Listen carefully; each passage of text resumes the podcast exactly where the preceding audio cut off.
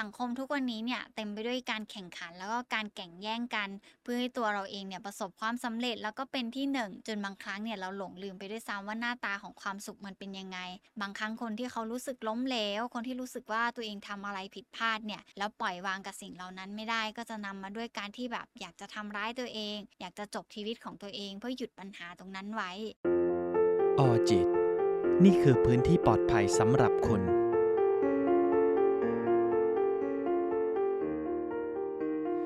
ดีค่ะ ยินดีต้อนรับเข้าสู่ออจิตพอดแคสต์วันนี้อยู่กับอีประชดาพรศรีวิไลนักจิตวิทยาคลินิกค่ะ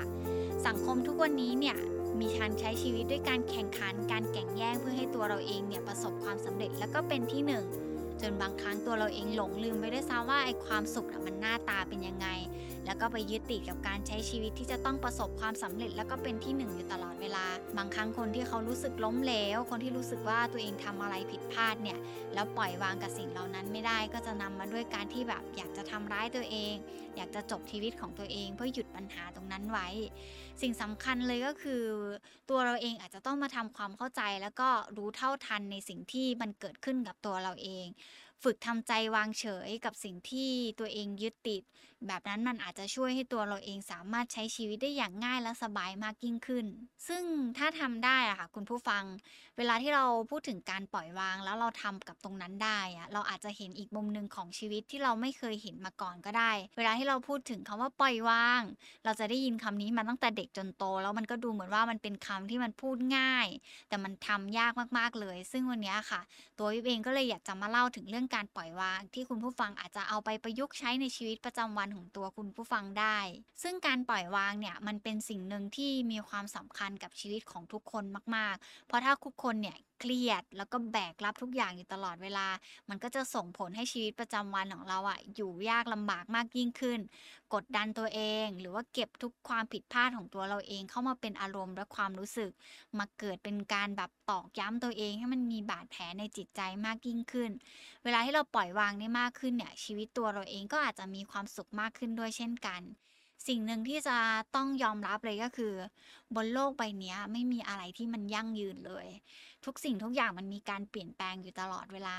พอพูดถึงแบบนี้แล้วอยากจะให้คุณผู้ฟังค่อยๆ นึกย้อนกลับตามไปอะค่ะว่า จริง ๆ ในช่วงที่เราอยู่วัยเด็กอะ มันก็จะมีช่วงชีวิตหนึ่งมีวิวัฒนาการแบบหนึ่งหรือแม้กระทั่งสังคมรอบข้างเรา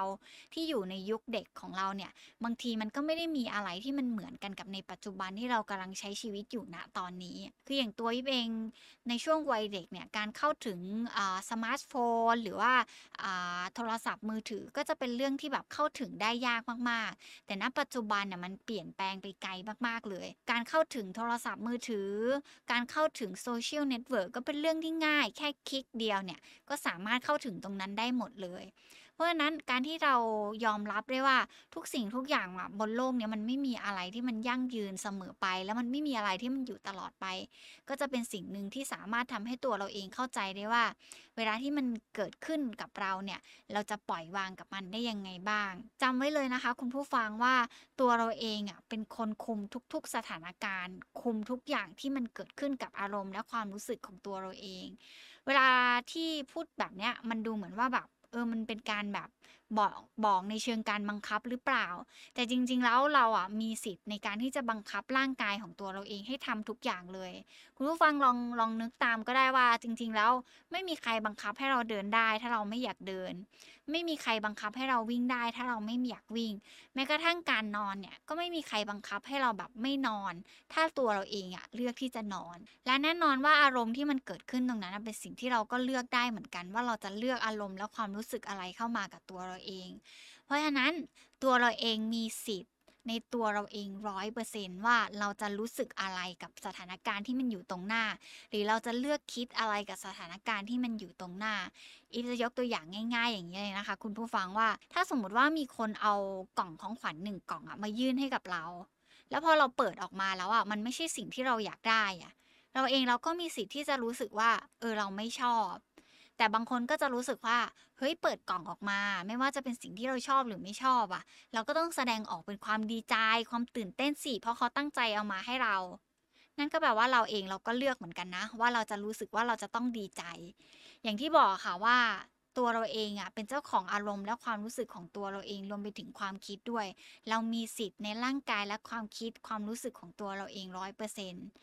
แล้วก็อย่าลืมนะคะว่ามันไม่มีอะไรยั่งยืนเลยในชีวิตของเรา เมื่อไหร่ก็ตามที่เรายึดติดกับอะไรมาก ๆ เมื่อนั้นเองตัวเราเองก็จะเกิดเป็นความแบบเจ็บปวด ความเศร้า ความผิดหวังมันก็จะเดินตามมา โดยเฉพาะอย่างยิ่งเวลาที่เรายึดติดกับอะไรที่มันอยู่นอกกาย เช่นแบบรถบ้านเงินทอง ยศถาบรรดาศักดิ์ชื่อเสียงในชีวิตของตัวเราเอง สิ่งเหล่านี้ล่ะค่ะ เราจะไม่มีวันใช้เวลากับมันด้วยความสุขได้เลย เพราะเรามัวแต่กลัวว่าสิ่งเหล่านั้นมันจะหายไปจากตัวเราเอง มันจะพังลง มันจะโดนแย่งไป และกฎข้อนี้มันเกิดขึ้นกับทุกคนบนโลกมากๆเลย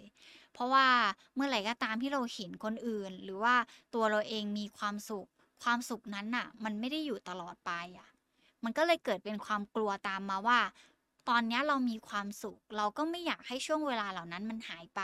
ตอนนี้เราเป็นคนที่ร่ำรวยมากๆ เราก็รู้สึกว่าเราไม่อยากให้ความร่ำรวยตรงนั้นอะมันเดินออกไปจากตัวเราเลย เวลาที่เราพูดถึงการยึดติดเกี่ยวกับของนอกกายเนี่ย หลายๆคนอาจจะแบบเกิดเป็นความทุกข์ใจ เกิดเป็นความหวาดระแวง หรือเกิดเป็นความเศร้าใจมาก ๆ เวลาที่ที่สิ่งเหล่านั้นมันกำลังจะก้าวออกไปจากตัวเขาเองซึ่งที่บอกแบบนี้อะค่ะว่า เมื่อไหร่ก็ตามที่เรายึดติดกับสิ่งเหล่านั้นมาก ๆเกินไป แล้วตัวเราเองนั่นแหละที่จะเป็นทุกข์มันจะมาแล้วมันก็มันก็เหมือนมันจะหมดไปเนาะพอความทุกข์มันเข้ามาเยือนเนี่ยบางทีตัวเราเองเราก็จะขาดสติในการที่จะจัดการกับปัญหาตรงนั้นให้มันได้ดีขึ้น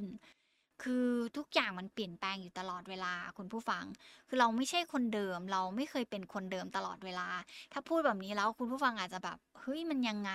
จริง ๆ แล้วตัวเราเองอะไม่ใช่คนเดิมที่เราเคยเป็น เพราะประสบการณ์หรือสถานการณ์ หรือการเลี้ยงดูหรือการเติบโตของตัวเราเองอะ มันก็ยังเปลี่ยนตัวเราเองได้อยู่ในทุกๆ ช่วงวัย ซึ่งสิ่งที่มันเกิดขึ้นแล้วเนี่ย บางทีเราอาจจะตีกรอบกับมันมากเกินไปว่า เออ มันต้องเป็นแบบนี้ มันควรเป็นแบบนี้อยู่ตลอดเวลา ซึ่งสิ่งเหล่านั้นอาจจะเป็นความเข้าใจที่มันผิด เพราะฉะนั้นอยู่กับปัจจุบันและอย่าไปหวั่นไหวและไปยึดติดกับสิ่งที่มันเคยเกิดขึ้น หงุดหงิดโมโหกับการเปลี่ยนแปลงที่มันเกิดขึ้นแบบไม่ทันตั้งตัว เพราะจริง ๆ แล้วอะ มันเกิด เป็นความรู้สึกของการแบบกลัวโกรธโมโหแบบนั้นได้ แต่อย่าลืมนะคะว่าตัวเราเองเนี่ยกว่าจะโตมาได้ถึงทุกวันนี้เราก็มีการเปลี่ยนแปลงในชีวิตอยู่ตลอดเวลา เพราะฉะนั้นทุกอย่างที่มันเข้ามาในชีวิตเรา มันก็เปลี่ยนแปลงได้ตลอดเวลาเช่นกัน เวลาที่เราพูดถึงแบบการยึดติดบางสิ่งบางอย่างเนี่ย แล้วเรากลัวมากๆ ที่จะเสียมันไป หรือเรากลัวที่มันจะผิดหวังหรือเสียใจกับสิ่งที่มันกำลังจะเกิดขึ้นตรงหน้า บางทีตัวเราเองอาจจะค่อย ๆ จดลิสต์สิ่งที่เราเคยทำสำเร็จ หรือแม้กระทั่งเรื่องเล็ก ๆ น้อยๆที่มันทำให้เรามีความสุขได้ เพื่อให้ตัวเราเองเรียนรู้ว่าเฮ้ยครั้งหนึ่งเราก็เคยทำอะไรดีๆ เพื่อตัวเราเองนะ เพื่อคนรอบข้างหรือแม้กระทั่ง สิ่งที่เราเคยทำอะไรแล้วมันเป็นความสำเร็จเนี่ยมันมีอะไรบ้างแล้วเวลาทุกครั้งที่เราเกิดเป็นความเครียด วิตกกังวลชีวิตหมดพลังจากการยึดติด แล้วก็ กลัวที่ว่าความทุกข์มันจะมาจากการเปลี่ยนแปลงบางสิ่งบางอย่าง เราไม่สามารถถอนตัวเองออกจากสถานการณ์ตรงนั้นได้ เวลาที่เรานึกถึงอะไรดีๆ เกี่ยวกับตัวเราเอง หรือแม้กระทั่ง list อะไรที่มันเกี่ยวกับความสำเร็จของตัวเราเอง มันก็จะเพิ่มความพึงพอใจในตัวเราเองด้วย มากไปกว่านั้นเนี่ยมันสามารถเพิ่มในเรื่องของการรับรู้คุณค่าในตัวเองของตัวเราเองให้มันกลับมาได้ด้วย และตัวเราเองนั่นแหละ จะเป็นที่ตั้งรับที่ดีในการจัดการกับสถานการณ์ที่อยู่ตรงนั้นให้ได้ดีมากขึ้น เวลาที่เรา list ออกมากับตัวเอง แล้วก็เอาสิ่งที่เรารู้สึกว่ามันเคยเป็นสิ่งดีๆ กับตัวเราเอง หรือเป็นความสำเร็จที่ตัวเราเองเคยได้รับ เอามาเยียวยาจิตใจตัวเราเองแล้วเนี่ย อีกสิ่งหนึ่งคุณผู้ฟังต้องเผื่อไว้ว่า ให้ความผิดพลาดมันสามารถเกิดขึ้นได้ เพราะจริงๆ แล้วไม่มีใครดีเลิศไปทุกอย่าง ไม่มีใครที่ไม่มีข้อเสีย หรือไม่มีใครมีข้อดีแบบร้อยเปอร์เซ็นต์นะคะคุณผู้ฟัง คือมันเป็นเรื่องปกติมากๆ ที่ตัวหนึ่งคนเนี่ยจะมีทั้งข้อดีแล้วก็ข้อเสีย การที่คนเราชอบเศร้า เพราะคิดว่าความเศร้า ความผิด ความกลัวคือสิ่งไม่ดี มันไม่ควรมี มันไม่ควรเกิดขึ้นเลยกับคนหนึ่งคน แต่จริงๆ แล้วเราเป็นมนุษย์อะค่ะ อารมณ์และความรู้สึกทุกอย่างมันสามารถเกิดขึ้นได้ และตัวเราเองเนี่ยสามารถให้ความรู้สึกไม่ดีเหล่านั้นน่ะมาช่วยเป็นบทเรียนกับตัวเราเองได้ มาช่วยเป็นครูสอนให้ตัวเราเองสามารถผลักดันตัวเองเนี่ยก้าวออกมาจากตรงนั้นให้ได้ น้อมรับมันไว้แค่รู้จักกับมันให้ได้ในฐานะของการที่มันเป็นความรู้สึกด้านลบ แล้วก็วางมันไว้ให้ถูกที่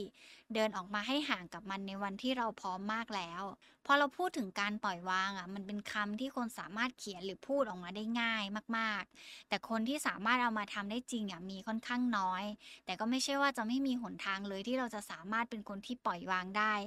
แล้วถ้าในขณะนี้ค่ะคุณผู้ฟังกำลังมีความทุกข์ลองถามตัวเอง แล้วก็ตั้งคำถามนี้ขึ้นมานิดนึงอะค่ะว่า ตัวเราเองเคยฝึกหรือยังในการที่จะปล่อยวางเรื่องราวรอบๆตัว หวังว่าสิ่งที่นำมาเล่าให้คุณผู้ฟังในวันนี้ จะช่วยทำให้คุณผู้ฟังปล่อยวางเรื่องราวบางสิ่งบางอย่างในชีวิตได้มากขึ้น และหากคุณผู้ฟังมีวิธีการอื่น ๆ ที่ทำให้ตัวเราเองสามารถปล่อยวางได้ อยากให้มาแบ่งปันกันในคอมเมนต์ใต้คลิปนี้ หรือว่าในเพจออจิตใน Facebook ของเราได้นะคะ เพื่อให้ตัวเราเองเนี่ยจะได้เรียนรู้ร่วมกันไป วันนี้ขอบคุณมากเลยนะคะ ที่รับฟังไว้เจอกันใหม่ EP หน้า สวัสดีค่ะ ออจิต นี่คือพื้นที่ปลอดภัยสำหรับคุณ